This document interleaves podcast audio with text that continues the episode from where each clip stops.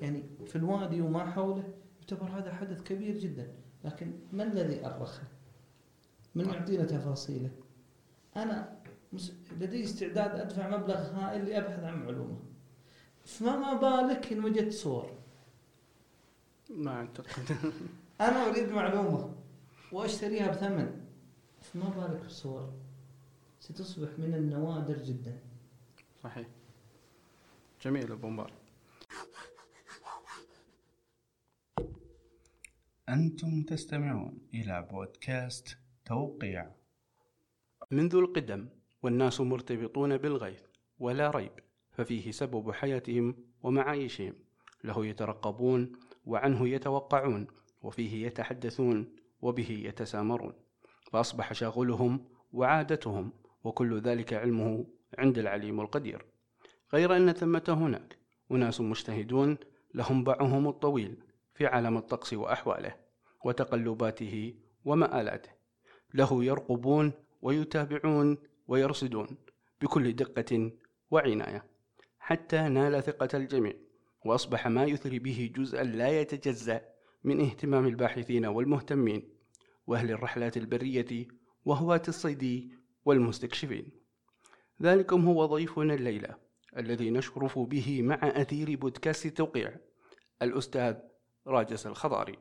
حياك الله أستاذ. يا مرحبا مساء الساعة مباركة الله. أسعد الله مساكم بكل خير والإخوان المستمعين جميعا. آه، من أجمل الفرص وأسعدها آه، نحن أسعد إن شاء الله. إلى هذا الاستديو الجميل بإبداعكم وتمييزكم حقيقة. الله يجزاك خير. أنا الصراحة يعني أشكرك أنك قبلت الدعوة وندخل على طول في الموضوع لأني الصراحة يعني شغوف بهذه الحلقة جدا. بالعكس يسعدني والله وأشرف بجميع تساؤلاتكم وإياك إن شاء الله أنا لفتني في البايو عندك اللي هو عنوان الحلقة. نعم. في خيمتي أرقب في خيمتي أرغب أرقب غيمتي. نعم. وش سالفة هذا العنوان؟ والله هذه العبارة من العبارات القريبة إلى نفسي. جميل. ودائما تختار عبارة تمثلك تمثل هوايتك تمثل مواهبك. وأحس وأشعر أن هذه العبارة قريبة مني. الخيمة مرتبطة بالصحراء مرتبطة بالأصالة مرتبطة بأرضنا بصحرائنا في جميل. منطقتنا فنحن في الخيمة. صح. وما زلنا نترقب هذا الغيث في مواسمه وفي آه، أشهره المعتادة. فنحن في الخيمة نترقب الغيب طبعا كان هذا يعني طبعا في تويتر قبل عدة سنوات يعني من 2012 من أيام تويتر. حتى. الآن وما زالت هذه العبارة يعني لها مكانة عندي. جميل. طيب دائما تكون فيه إشكالية بين ال- الهواة أو المهتمين بالطقس والأرصاد. نعم. لكن أنا ما راح أدخل في المعمعة والمشاكل هذه. لكن كثير من الهواة يطلقون التحذيرات. يعني من من قبلهم هم. يعني لا يرجعون إلى مصدر أو زي كذا. نعم. هل أنت منهم؟ أو وش تشوف موقفك من هذه التحذيرات؟ آه، الأصل في هذا الأمر آه، أن يكون الجهة الرسمية هي المخولة بمثل هذا الأمر.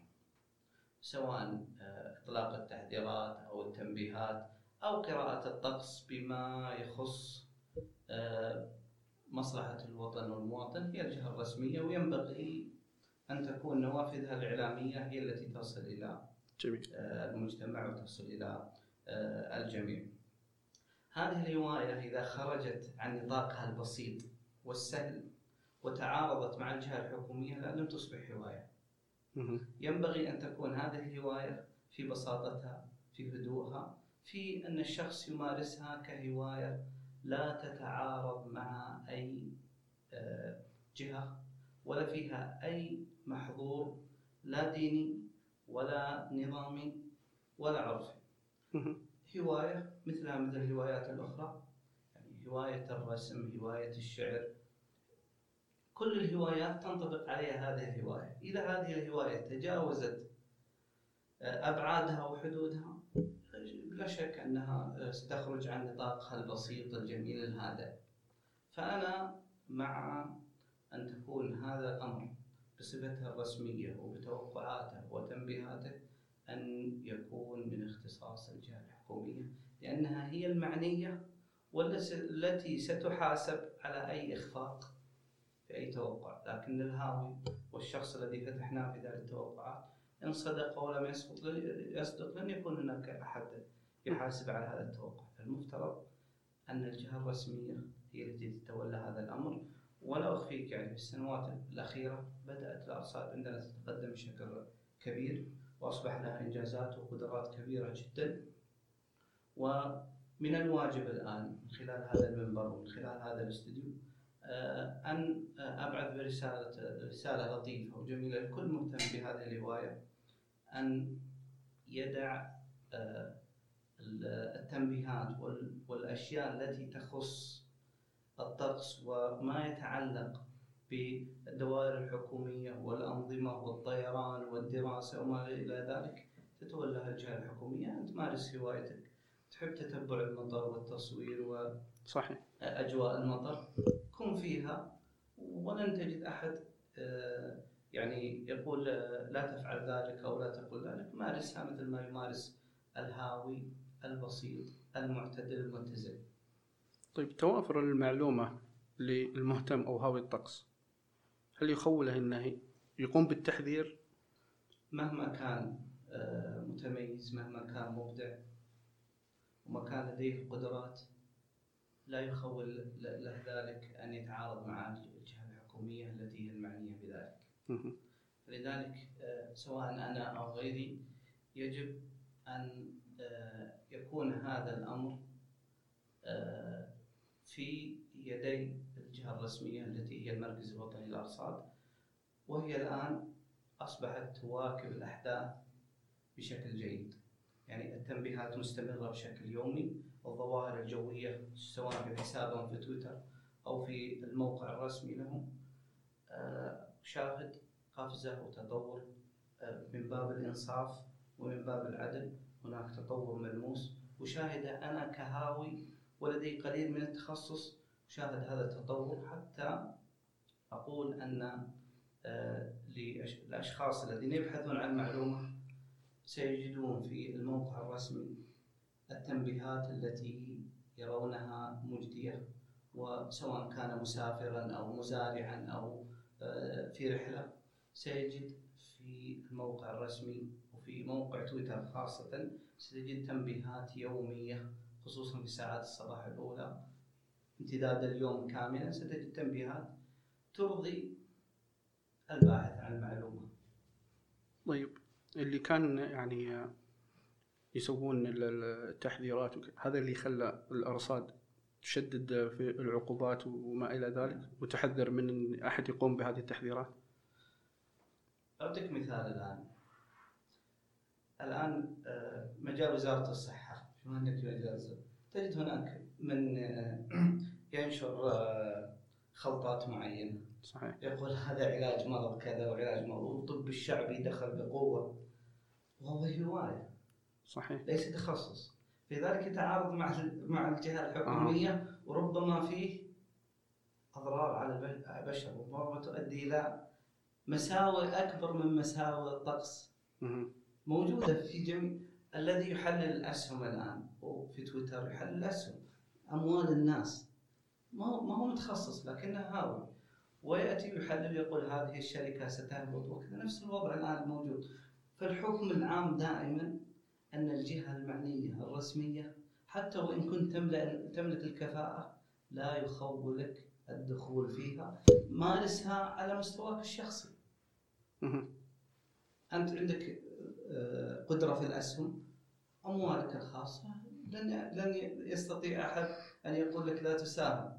الطب الشعبي أنت عندك وصفة معينة ترى أنها مناسبة لك. لست ملزما بإلزام الناس بها أو نشرها. ربما يكون ما يتناسب معك ما يتناسب مع غيرك. صحيح. نحن في نفس نفس الوتيرة الآن. الهواية هوايتك تمارسها متى ما شئت بالطريقة التي تحب. ولكن إذا تجاوزت وأصبحت فيه تصادم فيجب أن تنسحب لأن هذا المجال ليس مجالك. جميل. طيب ال- الأرصاد أطلقت موقع لمتابعة الطقس آه، لكل العام كله نعم طيب أنا كشخص عادي لكن غير مهتم لكن أبي مثلا الأجواء مسبقا عشان أعرف المكان هذا فيه أمطار أو فيه ما إلى ذلك جميل أنا كيف أقرأ الدلالات هنا أعرف أن فيه مشكلة أو زي كذا؟ بالنسبة للمتصفح البسيط لا تهمه تفاصيل المواقع الدقيقة. يعني لا لا, لا يطلب منك قراءة الرياح قراءة الضغط قراءة الرطوبة لا يطلب منك. أنت يطلب منك فقط أن أن التنبيه الذي يصل إليك أنه واضح. مثلا يكتب تنبيه أنشطة آه، أنشطة غبار ورياح وكذا ونشاط وكذا. واضح للجميع. من الساعة الفلانية الساعة الثامنة صباحا للثامنة مساء. هذا الذي يهمك أنت.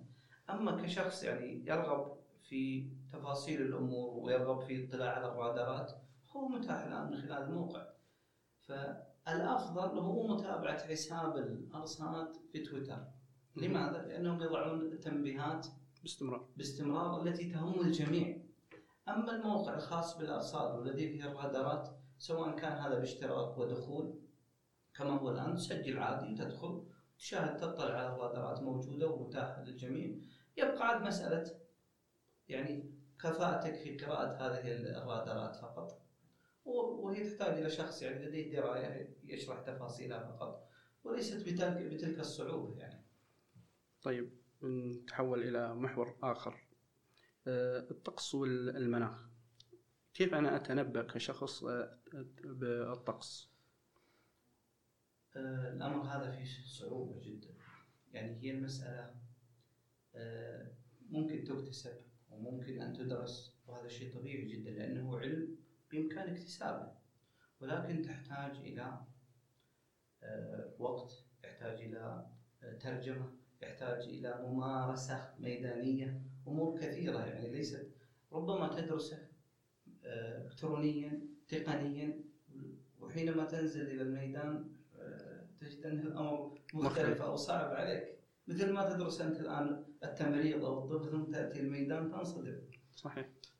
فهو مثل مثل العلوم الأخرى التي تكتسب بالدراسة والممارسة والمران ولكن تبقى مسألة الهواية الداخلية. هي الدافع. لأن أنا مثلا أنا تخصصي بعيد كل التخصص عن عن هذه الهواية لكن أنا أمارسها كهواية بسيطة منذ منذ قدم. وكل يوم وكل سنة أكتشف أشياء جديدة ومعلومات جديدة وما زلت أرى أننا ما زلنا في في الصفر الآن في هذا العلم الضخم. فمثل هذه الهواية تحتاج إلى صبر إلى ممارسة ميدانية. وهذه أضع تحتها قوسين. لأن في الميدان دروس وفوائد ما نشوفها ولا نقرأها ولا نشاهدها في التقنية يعني لما تطلع الآن والجو صحو ثم تتجه 200 كيلو غرب ولا جنوب وشمال حتى تصادف مطر سحاب.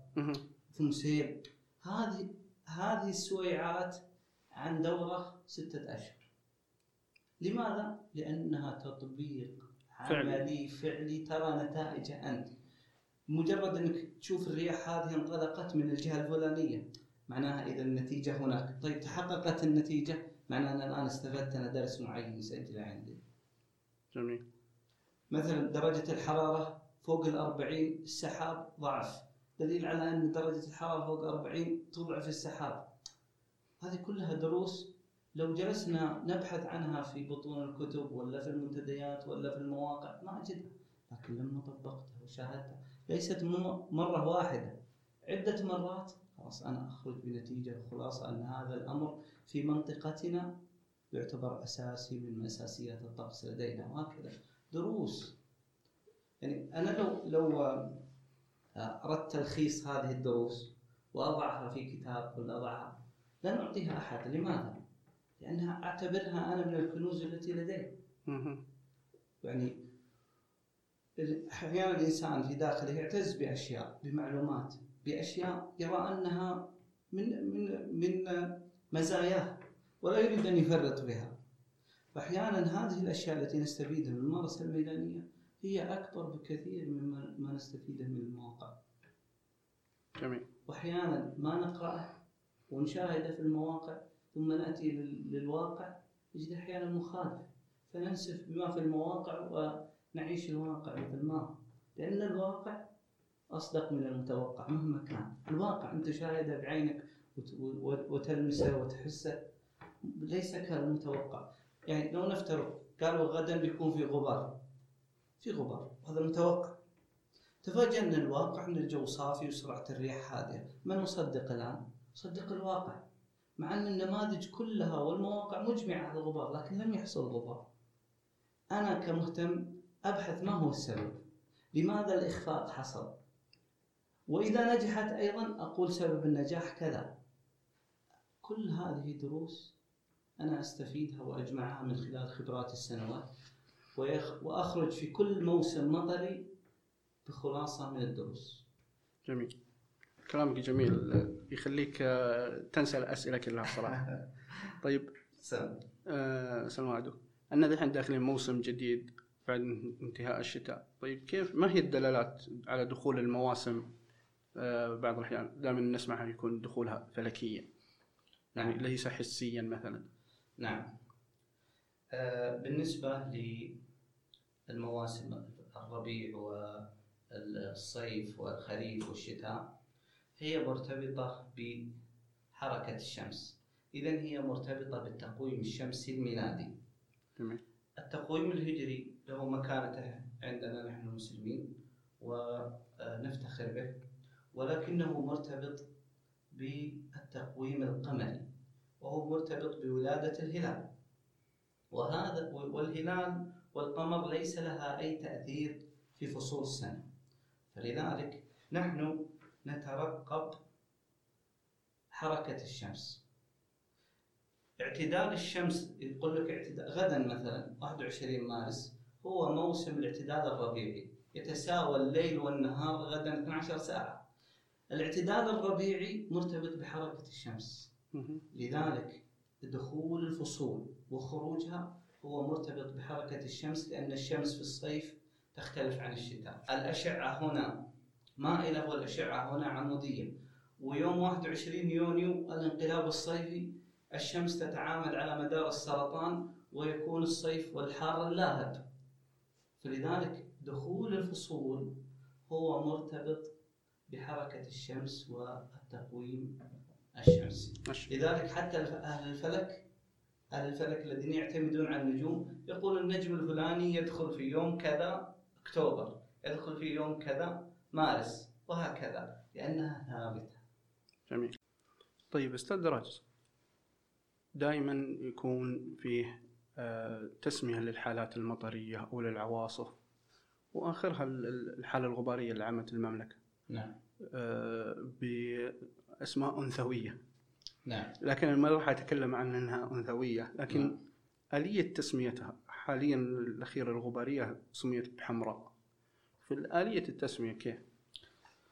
آه، بالنسبة للجنة تسمية الحالات آه، هي لجنة اجتهادية. مجموعة من مهتمين بالطقس من مختلف المناطق اجتمعوا وكونوا هذه اللجنة غير رسمية. لجنة تطوعية. مثل مثل ال- الفرق التطوعية الآن الموجودة الطقسية لفريق طقس كذا وفريق طقس كذا. وهذه المجموعة لها نوافذ إعلامية جيدة. تستطيع يعني نشر التسمية في مختلف الصحف ونوافذ تويتر وغيره. جعل لهذه التسميات قوة وانتشار بشكل كبير. وفوائد التسميات هي للتوثيق. يعني جميل سواء كانت حالة مطرية أو عواصف غبارية جدا آه، مهم توثيقها بالنسبة لنا كهواة. نؤرشف هذه الأحداث نضع لها تواريخ معينة والتسميات آه، آه، يعني كونها بالأنثوية أو لا هي فقط صفة للحالة. الغبارية أو الحالة المطرية. والحالة أنثى فيجب أن يكون الوصف أو التسمية مؤنثة.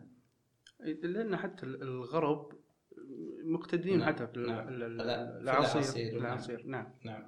أنا أخاف أقول دائما أن أسماء العصير شب- شبيهة بأسماء النساء لأنها ما تتنبأ بتصرفاتها. يزعلون على أنا.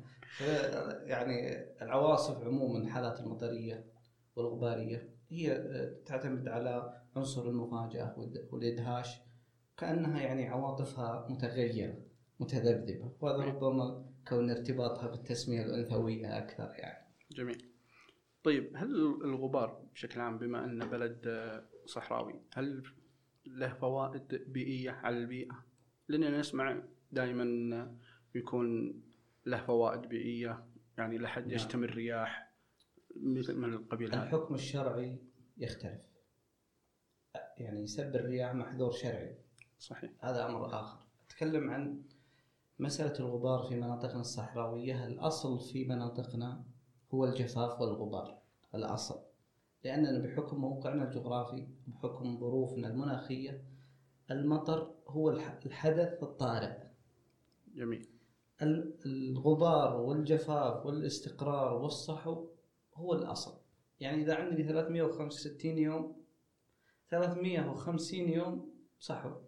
16 يوم متقلبة ما بين غبار وبين مطر. أها. فالأصل عندي هو الغبار. لذلك أنا أتعامل مع هذا الحدث المناخي على أنه شيء آه، يعني موجود وحاصل وأنا معتاد عليه. مثل ما يعتاد أهل الهند على المطر نحن نعتاد على الغبار لأن هذا طبيعته اليومية.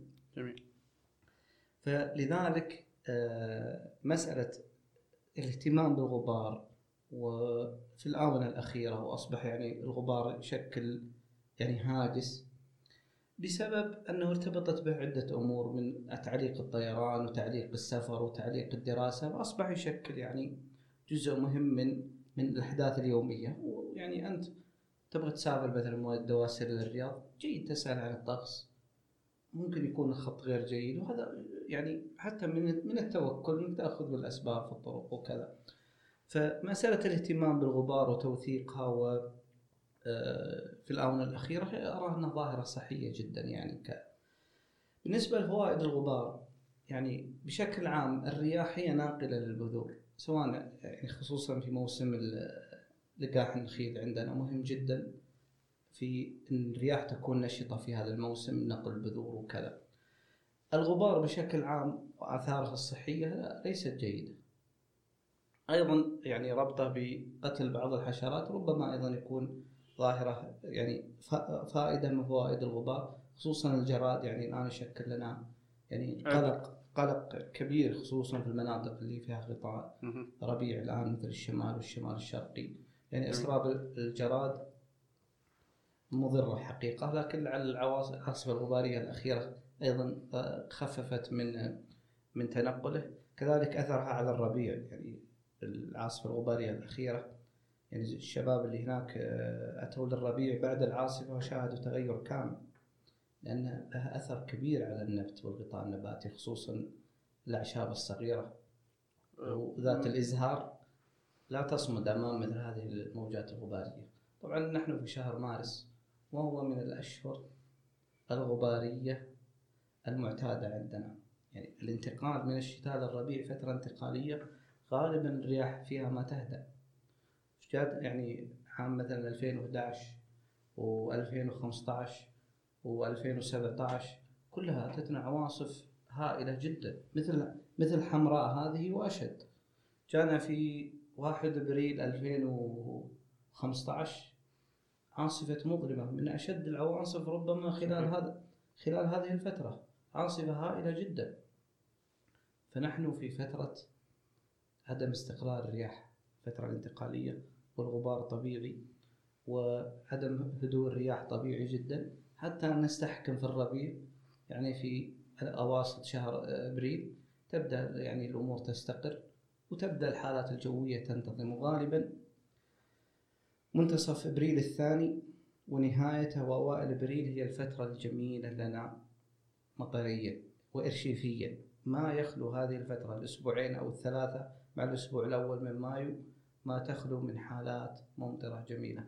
نحن الآن غدا بداية الانقلاب الربيعي. جميل الأسبوعين الأولى منه تكون متذبذبة وما وما سبقه من أسبوعين في مارس أيضا متذبذبة ويكون فيها شد بجذب حتى في التوقعات.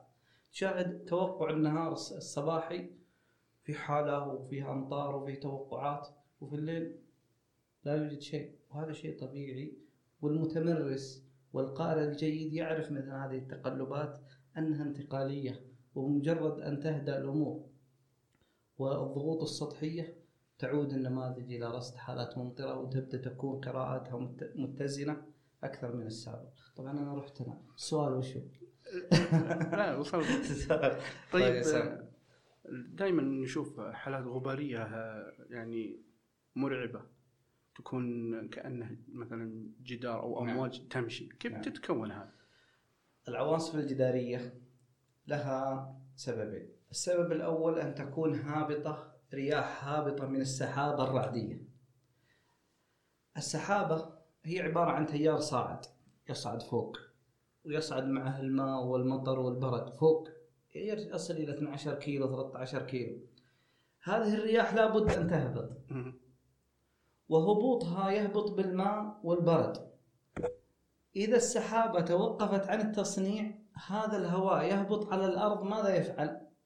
يقوم بإثارة هذا الغبار الجداري المتحرك الذي يعبر بقوة.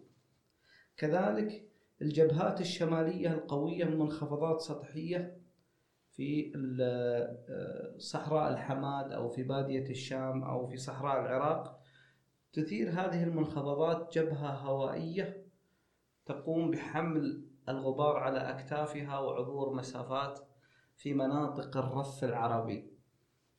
ولعل في سؤال عن الرف العربي حتى صحيح. نختصر السؤال. عن الرف العربي هي المناطق التي تقع في شرق الجزيرة محاذية للدرع العربي الذي يقع غرب. غرب وهو محاذي لجبال السروات ومناطق الرف العربي هي مناطق صحراوية وتعتبر منخفضة وهي من أشد مناطق العالم حرارة في الصيف.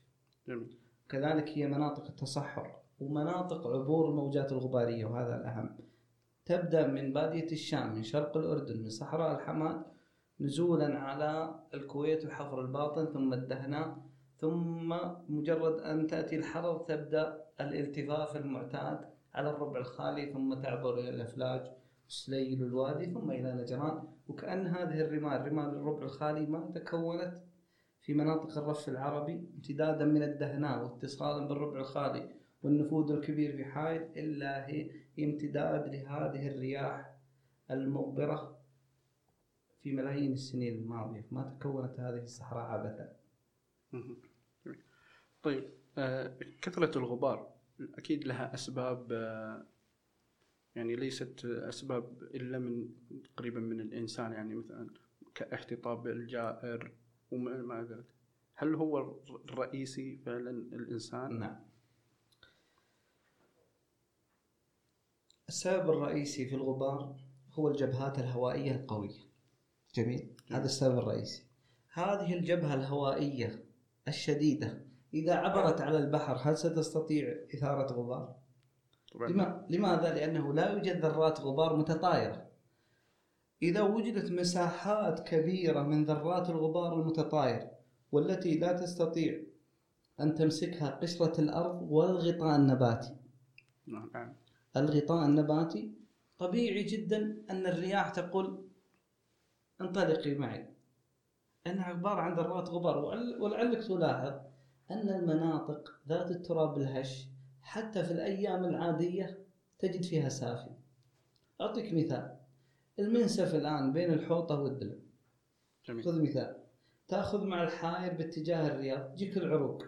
هذه من الساعة التاسعة صباحا إلى الثانية ظهرا يوميا سافي لأنها مناطق ترابها هش. اتجه إلى رانيا مثلا. قبل يفيخ تجيك عروق الصفية. يوميا ساعات الصباح الأولى من تسع وعشر 11 إلى الظهر تجد سافي حتى لو ما في غبار. ليه؟ لأنها هي مناطق يستطيع يستطيع ال- الهواء نقلها بسرعة. لذلك الهواء هذا النقطة الأولى. قشرة الأرض ونوعها. الأمر الثالث الغطاء النباتي. مثال وأنا ترى تشعب. لا لا لا خذ راحتك. مستمتعين. تلاحظ آه، مثلا في الوادي المنطقة الش- الجنوبية والجنوبية الشرقية فيها مزارع محاور بالآلاف. لذلك نادرا ما تأتينا موجة غبار من الجنوب الشرقي. لماذا؟ لأن الغطاء النباتي فيه كثيف. وإنما تأتينا موجات الغبار من الشمال الشرقي والشمالي لأنها هي المناطق ذات التراب الهش والذي غالبا يكون سبب موجات الغبار لدينا. لذلك الغطاء النباتي مهم جدا في آه، حجب أو التقليل من أضرار العواصف الغبارية وإلا الأصل هو الغبار لأنك أنت في منطقة شاسعة جدا من الصعاري. فوجود الغبار شيء طبيعي. ولكن نستطيع التقليل من آثاره بقضية عدم الاحتطاب الجائر عدم الرعي الجائر وتنظيم الأمور جدا مهم. أيضا آه الأخذ في الاعتبار موقع المحافظة أو المنطقة الجغرافية. الجغرافي وهذه نقطة مهمة جدا. يعني أعطيك مثال. مدينة الوجه السعودية آه، شمال غرب هي من أقل مناطق المملكة تعرضا للغبار والسبب؟ لأن غالبا الرياح تكون شمالية شمالية غربية وغربية من البحر. لذلك نادرا ما تجد مثلا الوجه فيها غبار لأن موقعها الجغرافي يخدمها. صحيح. وهذه نقطة مهمة. لكن نحن مثلا في الوادي الوادي. نحن جارنا عندنا جار الخالي. عندنا جار عزيز لازم نحترمه هو الربع الخالي. صحيح. طيب. أنت ذكرت لي حاليا إن الغطاء النباتي ممن يقلل نسبة الغبار هل فيه آه، غير الغطاء الغبار آه، الغطاء النباتي من تقليل الغبار؟ يفعلها الإنسان يقدر يقلل منها. أنت تتكلم عن عواصف غبارية.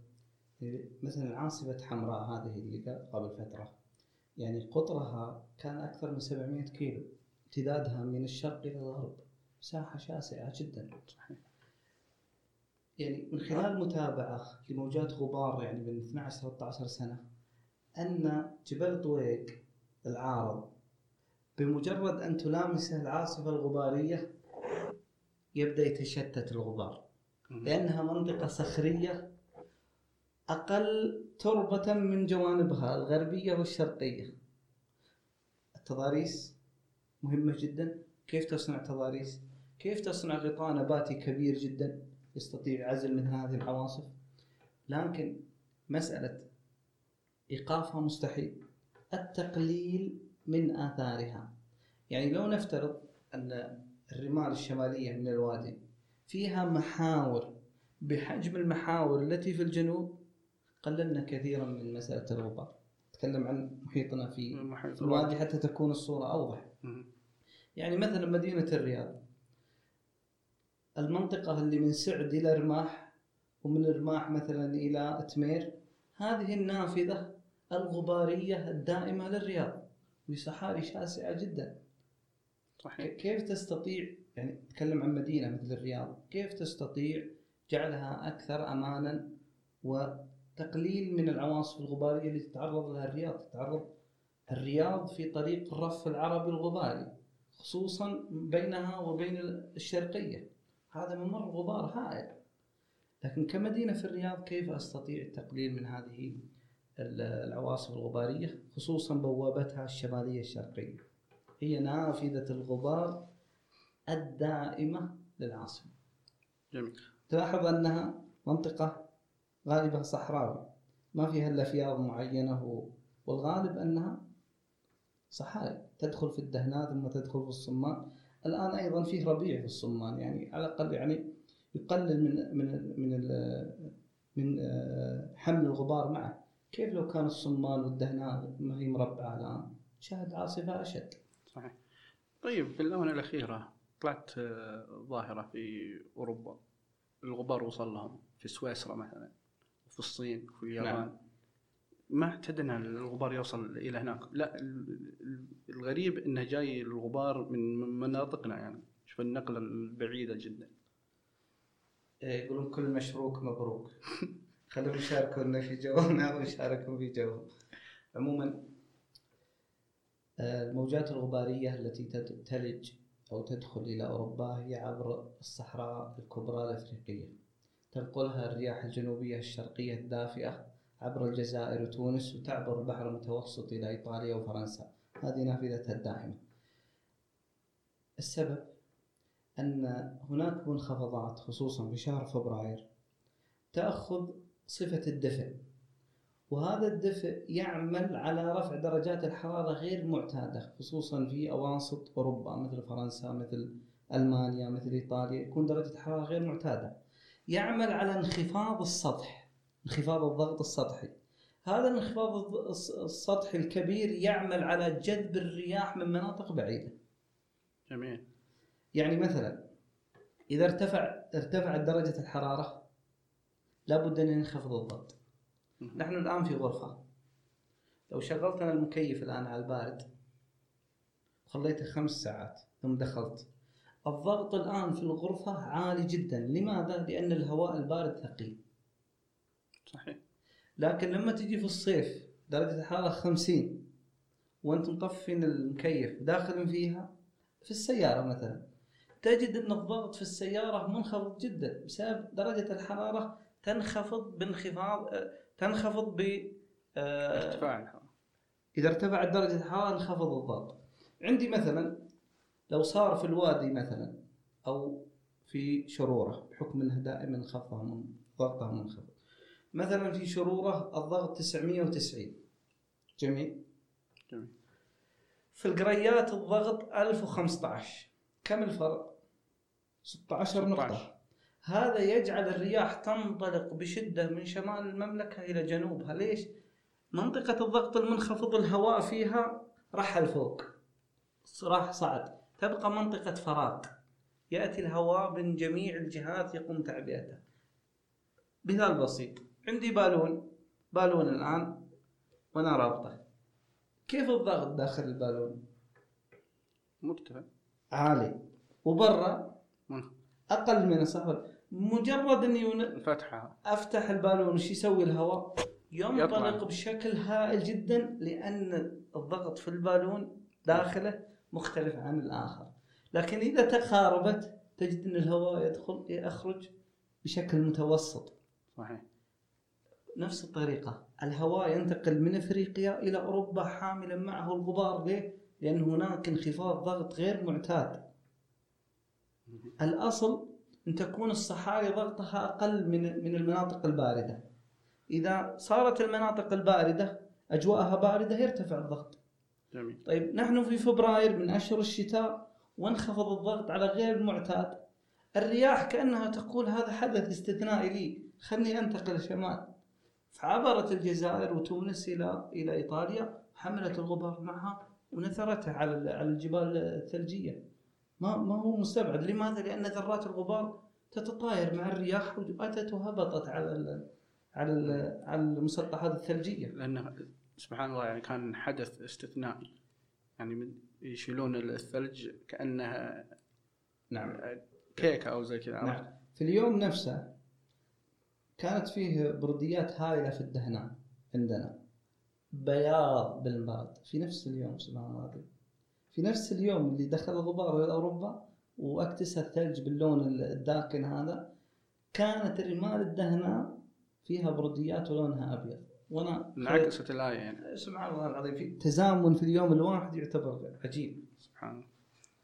طيب ننتقل إلى حرائق الغابات. دائما تكون حرائق الغابات تسبب آه، الاحتباس الحراري هل هي فعلا من مسببات الاحتباس الحراري؟ ارتفاع درجات الحرارة صيفا وأثره على الغابات سواء في أستراليا ولا في أمريكا ولا في كندا أو حتى في أوروبا الدول دائما ذات الغابات الكثيفة في أشهر الصيف غالبا يكون هناك يعني أسباب لهذه الحرائق سواء كانت هذه مفتعلة بسبب الطبيعة وحرارة الشمس أو بسبب الصواعق أحيانا. جميل. الحرائق والانبعاثات سواء كانت هذه من المصانع من السيارات لابد أن تكون لها نتيجة على الغلاف على الجوي. على غل- الغلاف الجوي بلا شك. وما زالت يعني علماء المناخ والمؤتمرات وحتى الآن مؤتمرات الطاقة ومنها مجموعة آه، قمة آه، قمة العشرين قبل فترة ركزوا على هذه النقطة يعني مستقبل مستقبل الأرض ومستقبل مناخها مهم جدا. يعني نحن الآن نعيش تقلبات جوية حادة. ولكن تغير المناخ الكبير قد ما ندركه نحن ويدركه أحفادنا. دعونا نعمل يعني شيء لأحفادنا. نستطيع من خلاله أن يعيشوا على هذه الأرض وما زال فيها يعني شيء من الاعتدال وشيء من الأمن المناخي. بالمناسبة تراني أستطرد مثل الطنطاوي. بالمناسبة المناخ الصحراوي يعتبر من آمن المناخات في العالم. المناخ الصحراوي. المناخ الصحراوي. لعدة أسباب. أولا هو بعيد عن التقلبات الجوية الحادة اللي خصوصا في الأعاصير والعواصف.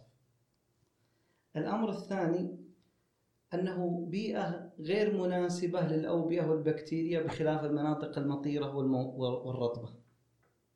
فلذلك الم- المناخ الجاف والمشمس دائما هو الأصح والأبعد عن المخاطر الجوية.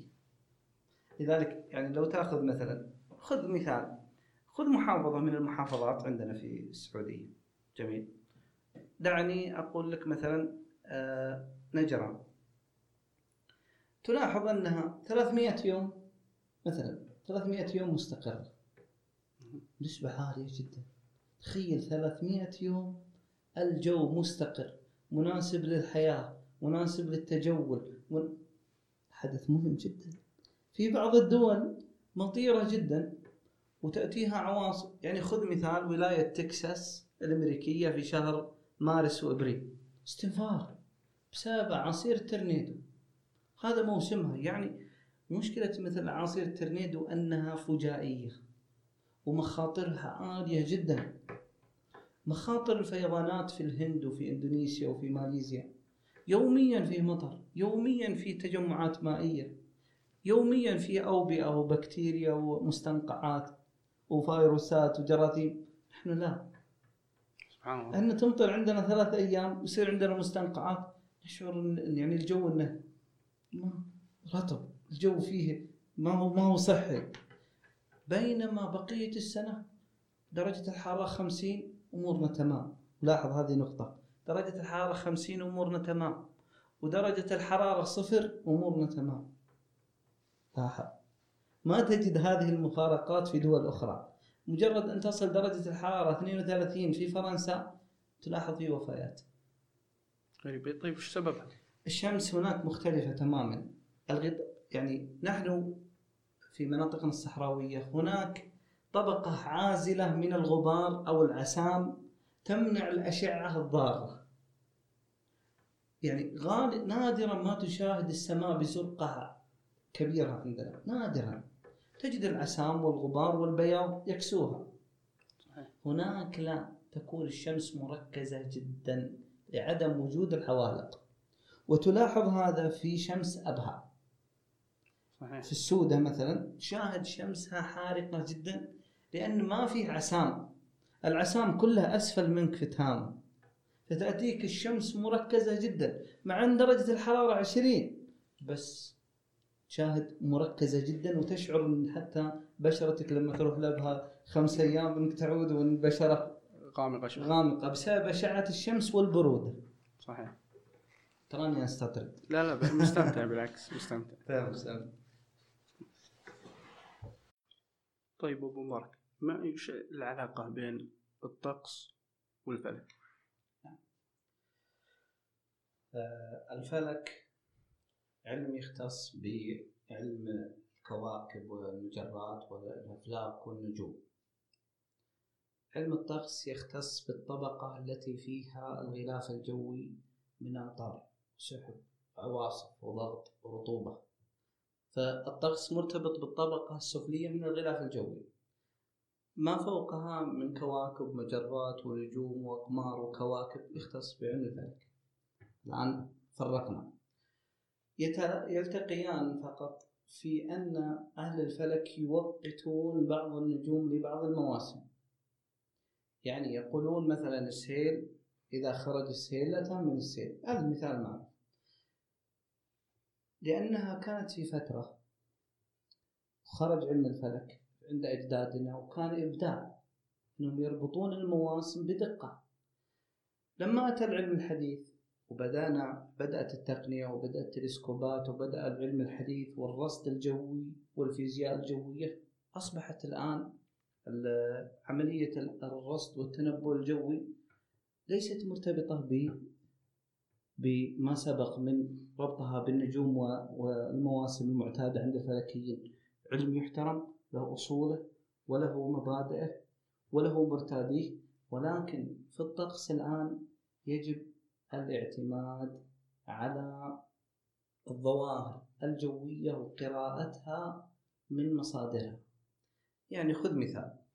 لما يقول لك الآن مثلا في آه، في الشبط مثلا عندنا فترة الشبط الباردة مرت علينا الشبط دافئة صحيح. مرت سنوات كثيرة مع أنه يعني الأمثلة الواردة عند الفلك أن الشبط كذا كذا كذا كذا. وأن فيها برودة وأنها توصي ولدها في العقرب صحيح. كل هذه أمثلة موجودة وكانت إبداع في زمنها. لكن نحن الآن أمام رصد علمي دقيق. ليس له ارتباط بالنجوم. يعني الآن نحن مثلا في موسم آه، الحميمين مثلا أو في السماك. والسماك يعتبر من الأمطار الغزيرة عندنا عندهم أهل الفلك طيب مر نجم السماك ما صار فيه مطر. ومر سنوات كثيرة نجم السماك ما أمطر. لماذا؟ لأن الظروف الجوية التي تزامنت مع هذا النجم وخروجه ما كانت مهيئة للمطر. أها. إذا الأصل في الظروف الجوية أو في النجم. وهذه نقطة حساسة جدا. لذلك هم كانوا في هذه الفترة يقولون الغالب أن يأتينا فيها مطر وهذا إبداع في زمنهم.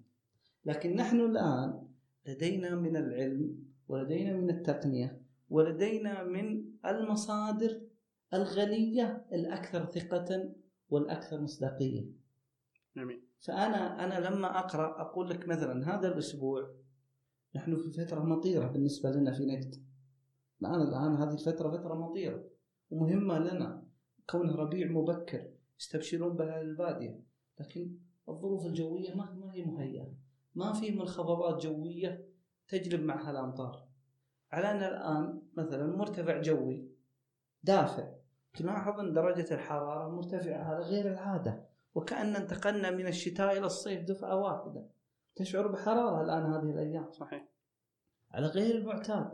لأن الظروف الجوية هنا في كتلة دافئة رفعت درجة الحرارة على فوق معدلاتها المعتادة الآن. طيب وين راح النجم؟ نجم السماك و... و... يعني ليس هذا تقليلا من علم الفلك علم يحترم.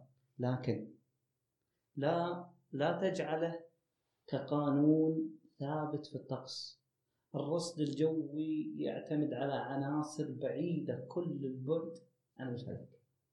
الفلك مواقيت كانت إبداعية في زمن ما وما زالت تستخدم ولكنها الآن يعني لم تعد تجدي في ظل الظروف والمتغيرات المناخية التي نعيشها. فالصيف أصبح لم يعد صيفا حارا والشتاء كذلك لم يعد شتاء باردا وتداخلت الفصول. يأتيك في الشهر الواحد عدة فصول. في صحيح فبراير يأتيك الشتاء والربيع والصيف. فالعلاقة بين الطقس والفلك هي علاقة آه، تلتقي في قليل ولكنها تختلف في أشياء كثيرة جدا. ولكن الأهم أن لا يكون هناك آه، إدخال أو إقحام الفلك بقوة الطقس. في الطقس. جميل وهذا وهذا هو الذي يعني يعني للأسف هو الموجود الآن. لا يعني كأنه يريد أن يؤطر الطقس على وفق الفلك. على وفق الفلك وهذا خاطئ جدا. وينبغي يعني لمن يسلك هذا المسلك أن يقول هذا المناخ سنويا نفس بعض. ليه؟ المناخ واحد عفوا الفلك واحد. نجم الفلاني يدخل من كذا إلى كذا وفيه يزرع كذا ويحصل كذا. اذا مناخنا في السنة يجب أن يكون واحد. صحيح. وفق الفلك أن الطقس ثابت لأن كل نجم له صفات ثابتة في وقت معين. طيب. آه، تنبؤات. التنبؤات مع تطور العلم والتلسكوبات دام تكلمنا عن الفلك. آه، الفلك له مجال وتلسكوبات ورصد الأهلة والأقمار هذا ما ما أتحدث عنه. أنا أتكلم عن التطور التقني في رصد العناصر الجوية سواء حركة المنخفضات قياس الرطوبة آه، احترار المحيطات وارتفاع درجة حرارة المياه الرياح الموسمية والرياح المدارية والرياح التجارية. في سفن في البحار هي تقرأ وترسل إلى إلى المراصد الأرضية وتعطي قراءات. عندنا البالون وهو من أهم القارئات ويجب أن يطلق في كل محطة رصد. البالون هذا يطلق صباحا ويصعد إلى أعلى. الجهاز الذي في البالون يرسل إشارات إلى الجهاز الأرضي بك... إلى أعلى طبعا هو يذهب فوق وأحيانا يسقط. لما يرتفع فوق ثلاثة كيلو يبدأ يرصد في الطبقة التي تهمنا نحن لأن السحاب يبدأ من ثلاثة كيلو. السحاب الممطر. لا ما أتكلم عن الضباب والنفيض أتكلم عن السحاب الممطر قواعده تبدأ من ثلاثة كيلو وصعودا. البالون إذا جاء في هذه الطبقة اللي نسميها نحن طبقة 700 ملي بار يبدأ يعطيني العناصر الرياح في نفس الطبقة الرطوبة في نفس الطبقة التيار هل هو صاعد ولا هابط ويرسله إلى نموذج الجهاز الأرضي. هذا أصدق ما أنا أعتمد عليه يوميا ولكن للأسف أن في كثير من مناطق المملكة ما يطلق البالون يطلق في مناطق معينة في المطارات وليس يوميا. فلذلك أهم ما يرصد في القراءات اليومية العناصر اليومية ما أتكلم عن توقع أسبوعين أو شهر أو ثلاثة أشهر هذه لها لها راصدات وقارئات. أتكلم عن العناصر اليومية لأني الآن وأنا أتحدث معك. سرعة الرياح تغيرت الضغط تغير وأنا أتحدث معك الآن. الآن بيني وبينك هواء. صحيح. سرعته تختلف الضغط اللي بيني وبينك اختلف. فتتكلم عن عناصر تتغير في الثانية الواحدة. ويجب قراءتها بدقة. فما بالك بقراءة عناصر بعد ثلاثة أشهر؟ أنا الآن أقيس الحالي الموجود الآن ومع ذلك اخفق في إعطاء نتيجة. ما بالك بعد ثلاث أشهر؟ فالعمليه يعني هل تعلم أن الرياضيات. تدخل في علم الطقس بقوة؟ الرياضيات. الرياضيات. عمليات. إنتاج. التوقعات. عمليات رياضية. يدخلون المعلومات كلها بسوبر كمبيوتر. ويعطي قراءة توقع مطر سبحان يعني شيء دقيق جدا. مو كأنه مرتبط مع الفلك أكثر حسابيا. لا. الفلك وضحنا الفرق. الآن نحن أمام رصد آه، عناصر موجودة الآن يعني مثلا عندنا في الوادي مثلا استيقظنا صباحا رياح جنوبية شرقية متوسطة آه، الرطوبة بسيطة هذه العناصر هي مكونات التوقع المطري اللي أنا أريده. جميل. دع مني النجوم والموسم أنا في موسم السماك ولا في الحميمين ولا في الثريا هذا أمر آخر مختلف. اليوم عندي عناصر كيف أحكم عليها مثلا في المساء بيكون مطر؟ حسابيا حسابيا أنا استيقظت صباحا وأبغى أشوف جو الوادي في المساء اليوم وش أعتمد عليه؟ أروح للنجم؟ أروح للفلك؟ أين أتجه؟ أتجه إلى القارئات التي تقرأ العناصر اليومية وتعطيني نتيجة وأقيسها مع الخبرة التي لدي واوازن واخرج بنتيجة. جميل رائع. فالمهم الآن في القراءة هي العناصر اليومية. خل مني ثلاثة أيام حتى ثلاثة أيام تعتبر بعيدة ومتضاربة أسبوع متضارب اليوم نفسه كيف أحكم يعني إذا أنا لم أستطع أن أعطي تصور عن يوم واحد كيف ثلاث أيام ولا أسابيع لذلك أنا كراصد أنا أسير وفي نطاق هذه التقدير التي تعطيني القراءات ولكن لا أخذها على محمل الجد إذا خالفت الواقع آه.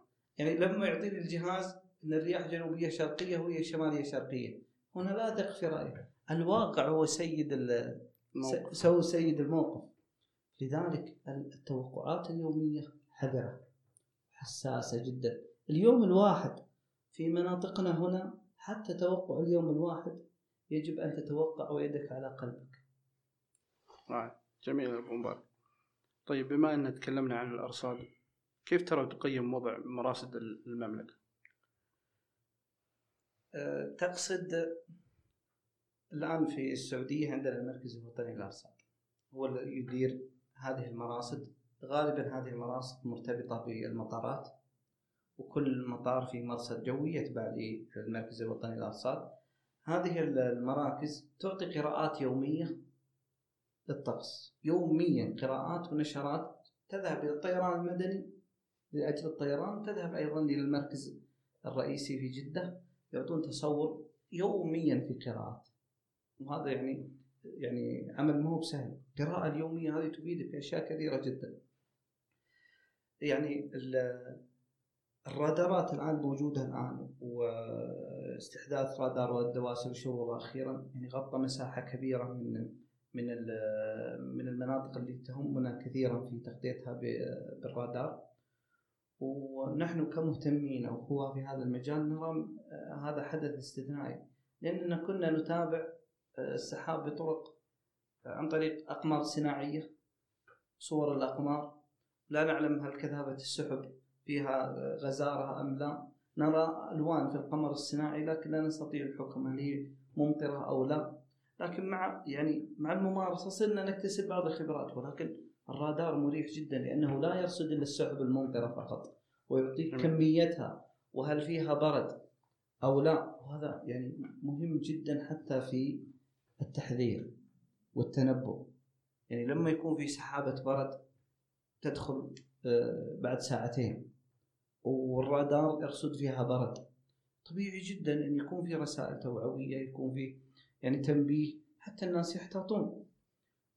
خل المحافظات الصغيرة أتكلم عن مدن كبيرة. يعني لو سحابة مثلا 1416 اللي دخلت على الرياض على المعارض وسببت خسائر جسيمة جدا. في مارس 2017 رصدنا سحابة على طريق رنيا البرد بحجم الفنجان هذا. تخيل لو دخلت المحافظة. كم حجم الأضرار شيء مخيف. طيب كيف نستطيع من هذه الرادارات خدمة الناس؟ هذا هو الهدف منها. الهدف الاستباقي الرصد الاستباقي. تلاحظ يعني بعض بعض الرحلات الجوية من الرياض إلى الوادي أو العكس. تأتي في منتصف الطريق وتتفاجأ بعاصفة مطرية أو عاصفة غبارية تضطر الرجوع إلى الرياض أو جدة. وحصل كثيرا. بسبب أن الرادار ما كان يعطي ما كان الرادار موجود حتى يعطي تصور عن سرعة السحابة أو كمياتها وهل هي قابلة للتطور أم لا. فالنقلة اللي حصلت الآن في الرادارات نقلة كبيرة جدا. وبإذن الله يستمر هذا التميز في عمل المركز الوطني للأرصاد ونحن متفائلين حقيقة بالقادم. بإذن الله. طيب أنت طريت مرصد الوادي اللي افتتح قريبا. طيب هل آه يغطي مساحة كبيرة تفيد سكان الوادي أو ما حوله؟ نعم. طبعا المرصد موجود قديما. ما زال يعني من 1412 موجود المركز موجود المرصد تابع للأرصاد منذ منذ إنشاء المطار تقريبا. الآن نتكلم عن عن الرادار الآن اللي تابع المركز الوطني للأرصاد ويرصد السحب والعواصف. حجم تغطيته 250 في كل اتجاه من المركز. يعني جنوبا يغطي إلى حدود نجران المندفن وثجر والحسنية وهذه المناطق. وشرقا إلى البديع وجنوب الأفلاج القريب. وشمالا إلى الأرمض والحصاة تقريبا وغربا إلى المهمل وتثليث ويصل إلى جاش. مساحة ما هي ما هي ما هي سهلة. وجنوبا أيضا إلى حدود دماء والمريبة منطقة ما هي بسهلة يعني مهمة لنا جدا. كنا يعني نتعب حقيقة في في الرصد. متعبة جدا لدرجة أن كن يعني أوثق طريقة نستخدمها هي الراديو ترى. الراديو. الراديو نعم. كيف الطريقة؟ في قنوات في الراديو هي ترصد ذبذبات البرق على مسافات بعيدة تضع الراديو على قناة معينة مثل إي إم 1602 وهذه قناة يعني دائما مهمة جدا لنا تكون يعني م- ما فيها صوت ما فيها صوت ما يعني. فيها صوت نهائيا وشوشة يعني ما فيها صوت راكدة جدا ما. فيها وشوشة حتى. بمجرد أن يكون فيه برق في محيطك حتى لو بعيد تسمع صوت مثل هذا. سبحان الله. يلقطها يعني. أصدق من يرصد السحابة الممطرة؟ الراد الراديو. عجيب. حتى مع الرادارات الحديثة الآن. الراديو لأنه يرصد الذبذبات الكهربائية. بمجرد أن تصبح في شحنة كهربائية في سحابة وتصدر البرق بسرعة هائلة جدا. مجرد أن يكون هناك برق ينتقل عبر الهواء إلى الراديو. وأصبحنا نعرف السحابة قوية أو لا من صوت الراديو. وأصبحنا نعرف كم المسافة من خلال الراديو. إذا كان الصوت بعيد أو قريب هل هو متتابع وخافت هل هو سريع ولا لا؟ نعرف أنها صاعقة ولا لا من صوت الراديو. طيب كيف تقدر المسافة؟ يعني من من خلال الصوت. بالصوت بالصوت ارتفاع الصوت وانخفاضه. أحيانا تكون في بروق بعيدة جدا. تصل إلى 300 كيلو ترى الراديو. يصل. بعض الراديو خصوصا خصوصا الراديو الروسي القديم. الخشبي ذاك. يرصد بشكل هائل. راديو السيارة الآن يقوم بمقامه. بس يكون بعيد عن عن كهرباء عن منازل عمران. يكون في منطقة ما فيها كهرباء. إنك مجرد إنك تجي فوق اسلاك كهرباء يوشوش على طول. في الصحراء أفضل ما يرصد هو. ما عندك شبكة ما عندك جوال ولا عندك شيء. ماذا تفعل؟ شغل الراديو واستمتع. ما له مثيل في كيف اكتسبنا هذه الخبرة وعايشناها وتكيفنا معها؟ لأن ما يوجد عندنا ما يشفي ما يشفي الغليل. فاتجهنا إلى الأقمار الصناعية وإلى الراديو.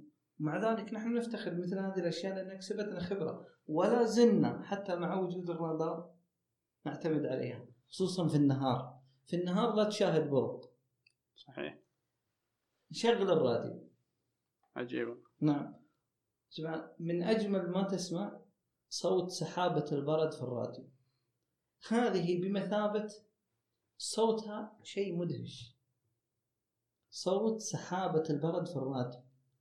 صوت تكون لها يعني في السمع مذاق خاص عند من يع- من يعني يحب هذه الهواية. عجيب. طيب هل المراصد تختلف بدقتها؟ دائما يكون نقول المرصد الأوروبي أفضل من المراصد مثلا اللي في السعودية. نعم. مثل ال- الكلام هذا.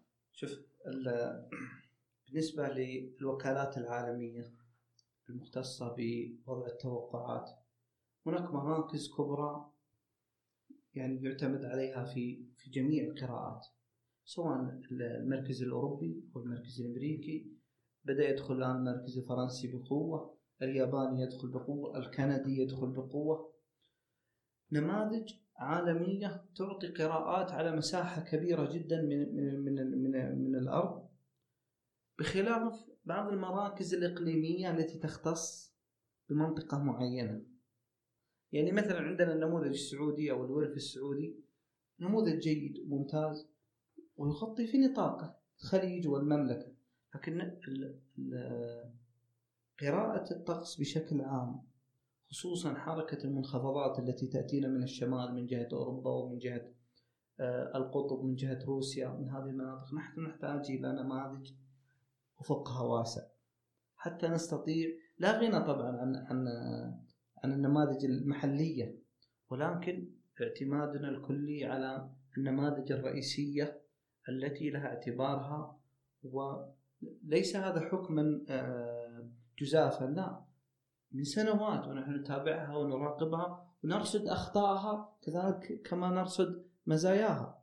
فتوفق كثيرا في حالات تعطي الحالات حقها ونتابعها ونجدها في الواقع مطابقة صرنا نثق فيها كثيرا. مع كثير من من الإخفاق وهذا بلا شك لأنه عمل بشري ويحصل فيه الإخفاق كثيرا ولكن مدى المصداقية عالية. القارئ الجيد يأخذ كل هذه النماذج ويقارن. أجمعت النماذج؟ خلاص. جميل. يعطي مصداقية عالية. بخلاف لو أتى نموذج وانفرد بتوقع معين. أنا مصداقيته ليست ليست بتلك الدقة. لكن لما تجمع النماذج مثلا على حالة جوية وكلها متقاربة في الغزارة. أنا الآن أبدأ أقول أني أمام حالة تستحق. لكن توقع انفرد به نموذج. مثلا الكندي جاء حط توقعات على أبها. والنماذج الأخرى ما حطت. وربما يصدق الكندي وتأتي أمطار. كل كل نموذج له إخفاق. لكني أنا ما ما أهتم لمثل هذا التوقع. لكن لما تأتيني حالة وكل النماذج مركزة مثلا على الهضم مثلا. والج... يعني مثلا غدا الأحد البريطاني والأمريكي والأوروبي والفرنسي والكندي كلهم يقولون الهضم. خلاص. أنا كهاوي قارئ لا يمكن أن يكون هذا الإجماع صدفة. صحيح. لابد يعني ما هو صدفة. ربما يكون يخفق. ربما يخفق ولكنه يعطيني أنا كقارئ مستوى ثقة. لا أثق في النماذج تمام الثقة. جميل. لكنها حينما تجمع أخذها بعين الاعتبار. رائع. وصلنا إلى نهاية الحلقة. يا أبو مبارك الحين أسئلة آه، أصدقاء بودكاست توقيع. ما شاء الله. طبعا آه، الأسئلة اللي ما ترغب الإجابة قلت تجاوز عاد لك الحرية فيها. تمام. طيب هل تؤيد يكون فيه منهج دراسي آه، عن الطقس والفلك في المرحلة الدراسية؟ جدا جدا مهم بما أنه موجود حاليا الجغرافيا والجيولوجيا وزي كذا. هذا التخصص يعني التخصصات التي يجب أن نعتني بها في يعني دولة مثل دولتنا. لأن الطقس والمناخ عندنا شكل هاجس كبير. في منطقة صحراوية الماء فيها يعتبر ثروة من الثروات الهائلة والماء دائما مرتبط بالمطر مرتبط بالحالات الجوية والتصحر وأشياء كثيرة جدا. والآن نحن متجهين إلى اتجاه السياحة بشكل كبير جدا والسياحة 70% منها في الطقس. فوجود يعني مناهج دراسية وتخصصات جامعية بالذات لأن الدراسة في المراحل الإعداد العام هي غالبا دراسة عامة. نتكلم عن دراسة تخصصية سواء في مرحلة جامعية أو في آه، الماجستير والدكتوراه عندنا فقط كلية واحدة هي كلية الأرصاد في جامعة الملك عبد العزيز في جدة يعني هي المعنية بهذا الأمر. عندنا تخصص الفيزياء الجوية وهو من التخصصات المهمة جدا المتعلقة بالرصد الجوي وتلامسه ملامسة حقيقية الفيزياء الجوية. كل هذه التخصصات نحن بحاجتها. نحن بحاجة إلى تأصيل هذا العلم. كم من متخصصين ومن آه، أقسام علمية مأخوذة بعين الاعتبار. الاجتهادات الشخصية ال- آه، القراءات الشخصية ال- الفرق المهتمة بالطقس هي لا تشكل لا تشكل إلا حراك بسيط في هذه الهواية. ولكن إذا أصبحت عمل منظم ومنهج ومدروس وأصبحت الجامعات اللي يعني آه، نوافذ الثقافة تهتم بهذه الأمور. سنجد إن شاء الله لها صدى خصوصا أن هذا العربي بطبعه والخليجي والسعودي بالذات يعني مرتبط بطبيعته بأرضه تضاريسه ويتكيف معها ويتعايش وكأنه يعني يريد ي- يتشارك ويتفاعل مع الطبيعة. لذلك يعني تجد وقت المطر الجميع متفاعل ويريد ي- يتنزه ويذهب آه، رحلات. ليه؟ لأنه حدث استثنائي. صحيح.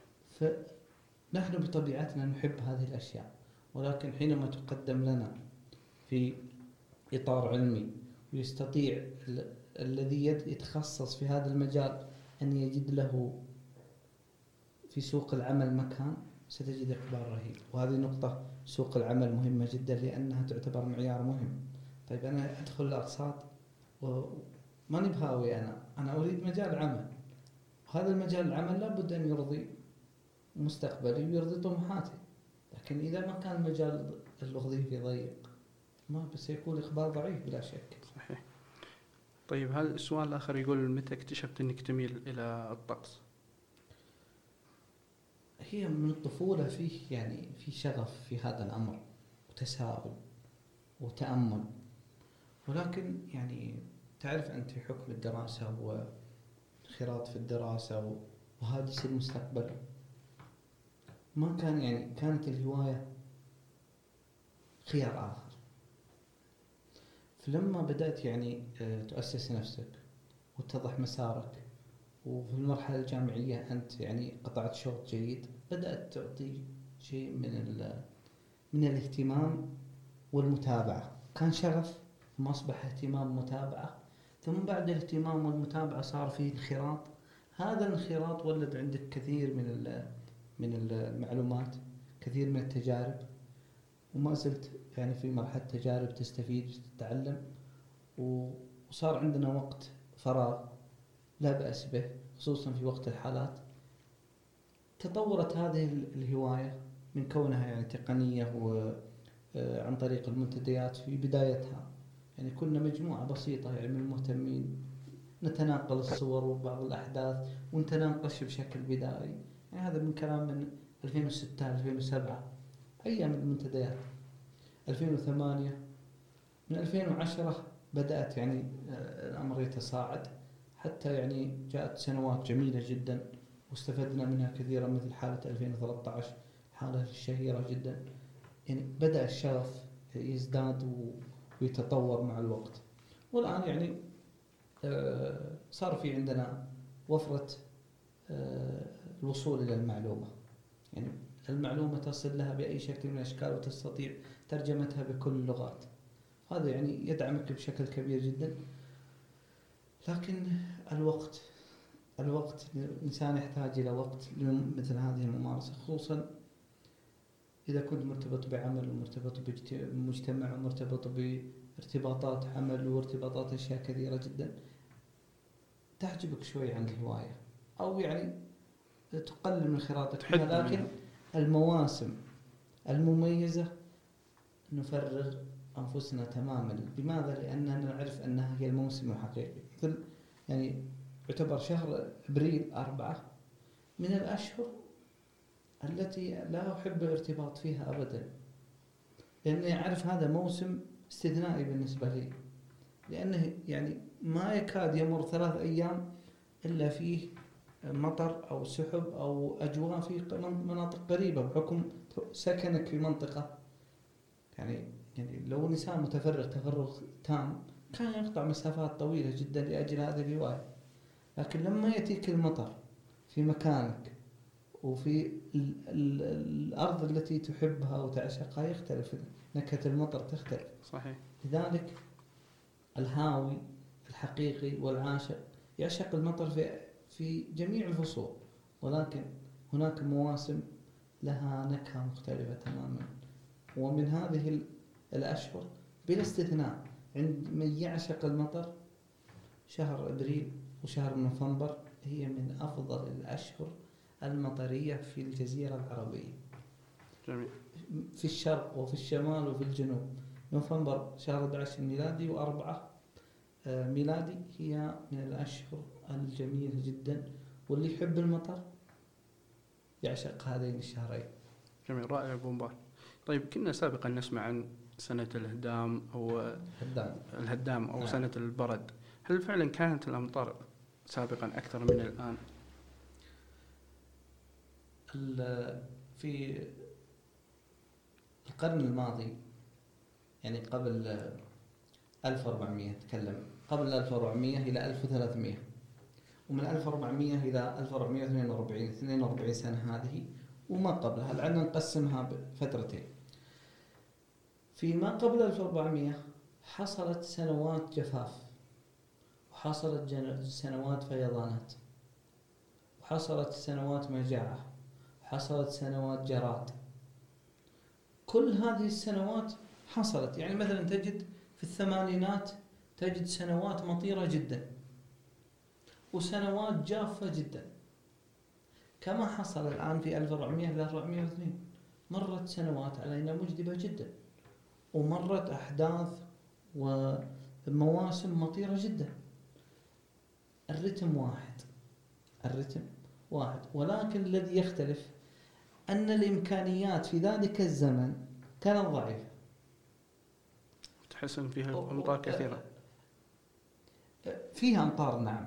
يعني مثلا عندك آه، 1995 في سنة وفاة الملك فيصل رحمه الله عز وجل.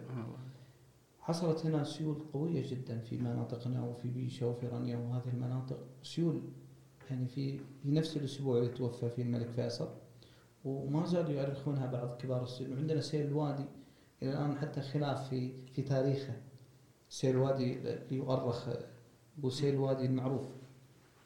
الشاهد أن في تلك الفترة الإمكانيات ليست كالإمكانيات الحالية.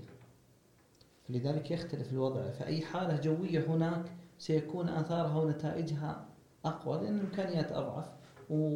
وعبارة عن بدو رحل وناس وقرى مشتتة وبعيدة عن عن مسألة الإنقاذ والطيران وأشياء كثيرة. طبيعي جدا يكون فيه فيه بصمة لمثل هذه الحالات. نحن الآن قبل الحالة بأسبوع جينا تحذيرات هائلة صحيح يعني يعني تستطيع أن تصل لك المعلومة بسرعة. قبل تأتي الحالة بأسبوع وأنت عندك اطلاع بل أحيانا خوف وتوجس وش هذا الاهتمام والمبالغة بهذه الحالة. الحالة الغبارية اللي قبل أسبوع ما آه، أحد الهنود في في بقالة يقول بيجي غبار قبلها بيومين. لكن لذلك يختلف الوضع تماما، الرتم واحد. سنوات الخصب والجفاف موجودة هنا وهناك. لكن اللي يختلف التعاطي مع الحالات والإمكانيات في ذلك الوقت. جميل. وإلا الجفاف مر علينا جفاف كبير في السنوات الأخيرة. مر علينا حالات أيضا مطيرة. ومر علينا برد ضخم في أكثر من من منطقة من مناطق المملكة. الأحداث موجودة. وكل يعني فترة نرصد حدث جديد. يعني عندنا مثلا هذا العام عندنا الثلوج القطنية في بل الأسمر وحدث. يعتبر وفي جبال بعض جبال اليمن. وهذا حدث استثنائي يؤرخ. كل سنة نأخذ الأحداث الاستثنائية. حصل عندنا مثلا في عام 1973 تساقط الثلج الندفي على الرياض. في يناير 1973 ثلج. ندفي ليس برد. الناس يعني يخلطون بين ليس بردا الثلج القطني الذي تساقط في الدول الباردة. حصل. طيب لو جاء واحد في تلك الفترة قال خلاص السعودية متجهة إلى إلى إلى عصر الجليد أو العصر إلى الفترة المطيرة الباردة. في ذلك الوقت. مر بعدها جات سنوات جفاف وتصحر وموجات غبارية. نحن الصحراء متقلبة. الصحراء تأتي سنوات جفاف عظيم تأتي سنوات فيضانات عظيمة. فيه فيه تطرف يعني ليست على رتم واحد. لذلك ما حصل في القرن الماضي له مثائل وله أشباه في عصرنا هذا ولكن التعاطي يختلف مع مع الحالة الجوية. وأيضا هناك أحداث ما دونت أحداث ربما ما دونت ولا سجلت إلا عند بعض المؤرخين المهتمين في بعض المناطق. يعني الآن أنا أريد أن أبحث معلومة متى سيل الوادي. تعبت ما وجدت معلومة. أجد رواية. لكن لو تسأل يعني تريد أن ترجع إلى مرجع مكتوب وموثق حول سيل الوادي ما تجد. هو حدث مناخي يؤرخ. حدث استثنائي. يعني في الوادي وما حوله يعتبر هذا حدث كبير جدا. لكن ما الذي أرخه؟ من يعطينا تفاصيله. أنا لدي استعداد أدفع مبلغ هائل لأبحث عن معلومة. فما بالك إن وجدت صور؟ ما أعتقد. أنا أريد معلومة وأشتريها بثمن. فما بالك بصور ستصبح من النوادر جدا. صحيح. جميل أبو مبارك. طيب الجزيرة العربية أو المملكة بالتحديد ما شاء الله مساحتها واسعة لكن وش أفضل موسم تشوفه بما أن مقبلين على السياحة والانفتاح للأوروبيين وزي كذا؟ أفضل فترة إنهم يجون عندنا هنا يسوون سياحة. يختلف اهتمام السائح. هناك بعض السياح يحب الشواطئ والسياحة البحرية. بعضهم يحب الآثار وبعضهم يحب الربع الخالي فاهتمام السائح ما هو؟ بإمكاننا أن نرسم جدول سياحي على شهور السنة. يعني مثلا أقول لك يناير شهر يناير اتجه إلى جدة القنفذة الليث جزر فرسان. جزر فرسان في يناير من أفضل المواسم. جميل؟ طيب أنت كسائح ماذا تريد؟ أنت تريد الربع الخالي؟ مثلا الربع الخالي يذهب له في ديسمبر. تكون الأجواء معتدلة ليست باردة وليست حارة والرياح تصبح يعني نشاطها أقل. لكن لا تروح له في في يونيو ولا في أغسطس.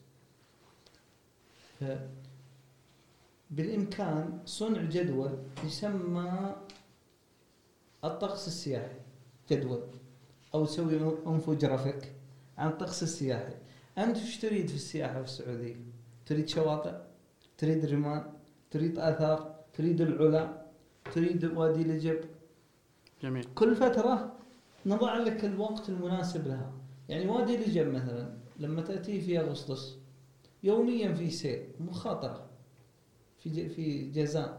لأن هذه فترة مطيرة بالنسبة لجازان تجد الس- السياح اللي يأتون هناك ويدخلون في الوادي يغامرون. لماذا؟ لأنهم لا يعرفون أن هذا موسم موسم جازان فعلي الأمطار. تكون فيها سيول في في الأعالي ثم يأتيك السيل مع الوادي.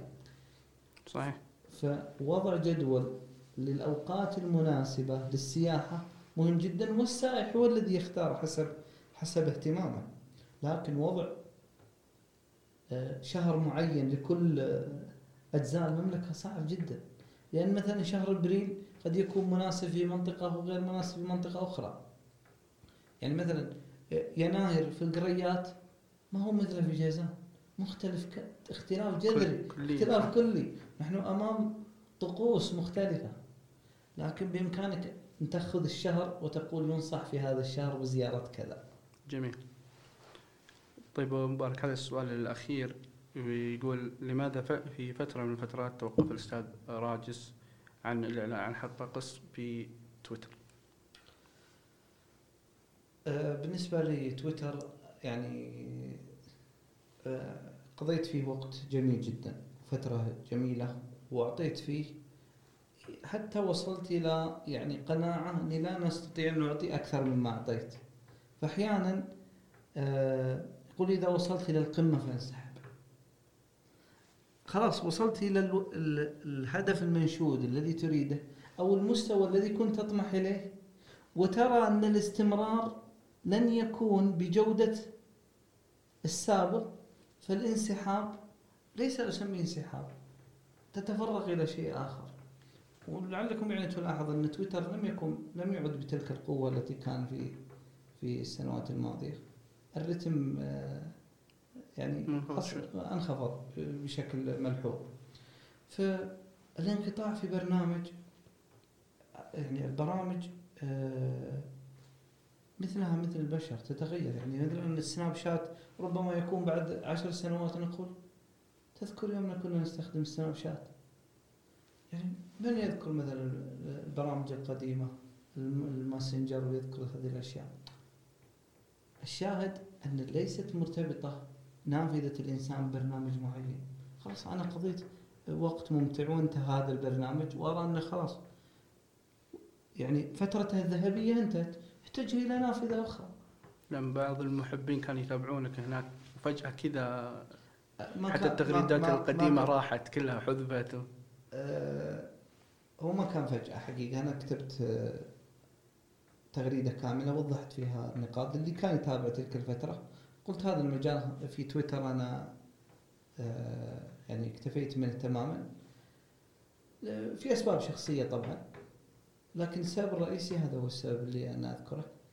آه، أيضا كانت في الفترة تلك فترة دراسة عندي كنت أحضر الماجستير وعندي رسالة. فكان يعني في تضارب في الوقت فاثرت يعني ال- الاكتفاء. في تلك الفترة والالتفات إلى أمور أهم.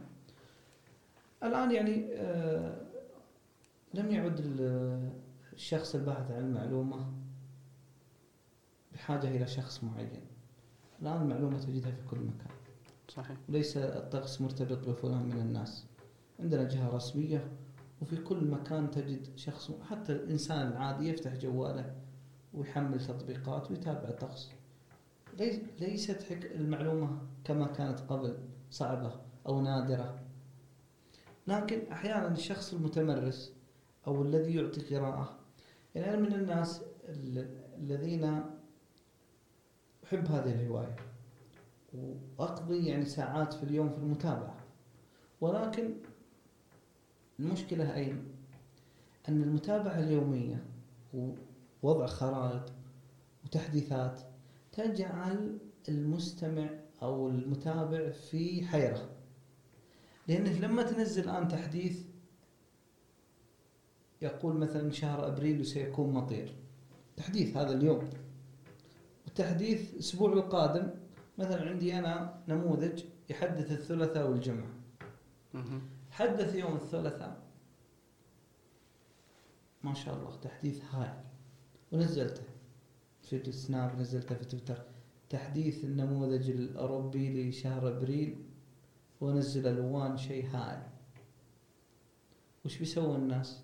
كبشر الصورة انشر اسمك موجود راحت انتشرت. جاء يوم تحديث يوم الجمعة أنت لأنه سيء ما نزلته. وش اللي انتشر؟ انتشر التحديث السابق. ثم خلاص يعني الآن الإشاعة تنتشر انتشار النار في الهشيم. صحيح. فأنا من الناس يعني اللي أحرص على الكلام الذي يخرج مني. لأني لو لو أكتب الآن توقع أكتب توقع أنا أعرف جيدا أنه سينتشر انتشار كبير لكن أنا ليش أقع أضع نفسي في حرج؟ إذا توقع إذا جاءت حالة ونرى مدى مصداقيتها وفعاليتها عالية.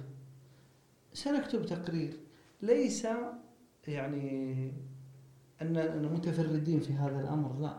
هو لإرضاء هذه الفئة التي تريد منا هذا الشيء فقط. وإلا لو هي على يعني على الرغبة آه، أن نترك هذا المجال تماما. يعني نكتفي بالممارسة الشخصية. هذه هوايتي أمارسها.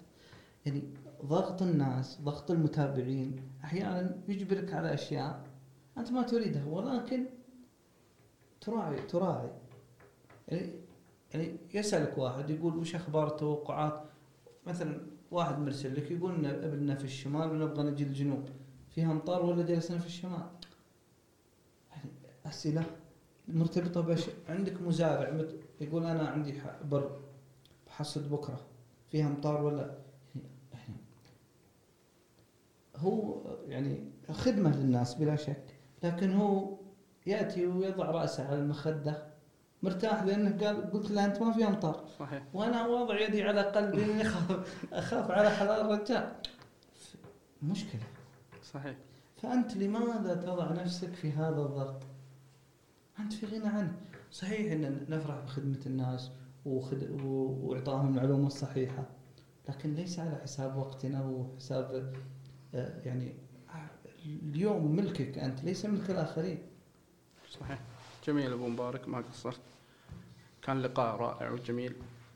وإذا أحب تضيف كلمة أخيرة لنهاية هذه الحلقة. آه، اولا أشكركم على هذا اللقاء الماتع. وحقيقة يعني آه، أنت مشروع محاور جيد لأنك استطعت أن تأخذ مني أشياء وأنا داخل ما كنت أتوقع إني اقولها فهذا إعداد جيد والمكان مميز وكذلك لا نشكر. نشكر ننسى نشكر مصورنا مبدع حسان اللي تحملنا اليوم شوي. ففرصة سعيدة وشكرا لكم الشكر أيضا للمستمعين والمشاهدين. وصلى الله وسلم على نبينا محمد وعلى آله وصحبه أجمعين. إلى هنا نصل إلى نهاية الحلقة. شكرا لمتابعتك. وإذا أعجبتك الحلقة أتمنى تدعمنا بالنشر والتقييم. وكل الشكر من كان خلف الكواليس من كتابة المحتوى مسفر البرقان والتصوير حسان الدفعي. وتصميم خلفيات الحلقات هيا مبارك. وتصميم لوجو البودكاست ناصر البرقان. تقبلوا تحيتي أخوكم مبارك البرقان. وترقبوا حلقاتنا بشغف.